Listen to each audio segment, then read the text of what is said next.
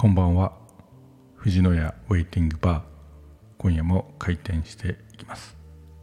改めましてこんばんは。藤野屋慎之介です、えー、ウェイティングバー第12回目の配信を開始していきます。今夜はですね、まあ、とても残念なニュースなんですが、えー、山の上ホテル全館休業のお知らせというのを発見してしまったという話をしようと思います。山の上ホテルのですねホームページを見ていましたらこんな情報が出ていました、えー、創業70周年を迎える山の上ホテルは竣工から86年を迎える建物の老朽化への対応を検討するため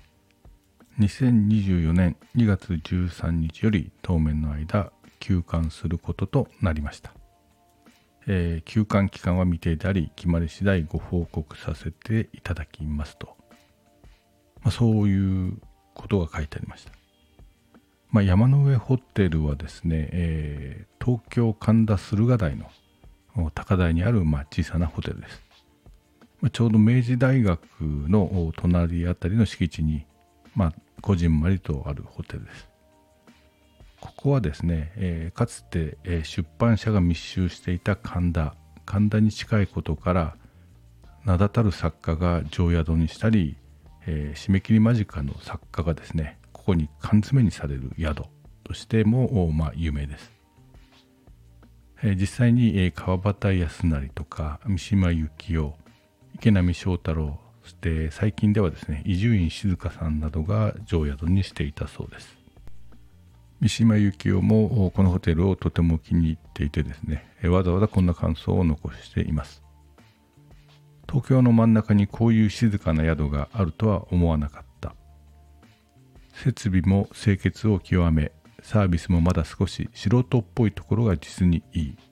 願わくはここが有名になりすぎたり流行りすぎたりしませんようにと、まあ、こんな感想なんですね。この有名になりすぎたり流行りすぎたりしませんようにというのはこれこの気持ちすごくわかりますよね。本当に気に入っているところってこういうこう気持ちになりますよね。まあ隠れ家的なあお店を見つけたりすると、まあ、オーナーには悪いですけれどもこういう気持ちですよね。私も池波正太郎のエッセイにたびたび登場する宿として、まあ、以前からここを知っていましたので食事をしたりバーに行ったりしたことが、まあ、ありました、まあ、ここにあるですね天ぷら山の上っていうのはですねここのホテルだけではなくて、えー、銀座や六本木さらに、えー、日本橋三越本店の中にもこの店がありますので、えー、ご存知の方も少なくないと思います、え私はですね電子書籍を書いていますので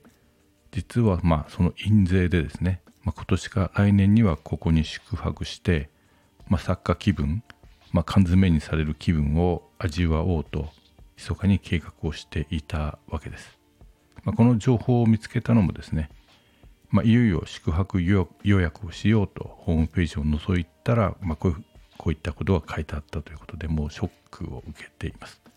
で、えーま、2月に閉めるということなので、まあ、急いで予約をしようとしたんですがどうもやはりすでにいっぱいのようで、えー、まあ、宿泊は無理のようでした、まあ、本当にまあ残念だなとは思います。まあ先日旧ツイッターにですね、まあ、このことを意識していたわけでは全然ないんですけれどもまあその時はわからないけれどもあれが最後の機会だったんだなと最後のチャンスだったんだなというようなことまあ、そんなツイートをしたんですけども、まあ、早速それをですね味わってしまいました、まあ、印税で行こうという思いつき自体はですね、えー、ホテルにちなんで悪くないとは思うんですけども何もそこにこだわる必要もなかったなと言っとけばよかったなというふうにま後悔をしています、えー、実際いつ再開されるか分かりませんしですね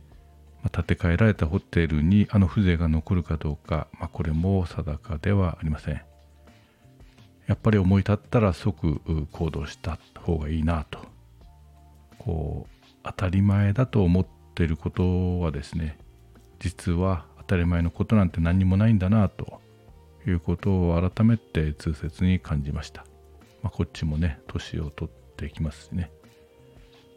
まあ、今夜はまあそんなお話でした。最後までお聴きいただきありがとうございました。それではおやすみなさい。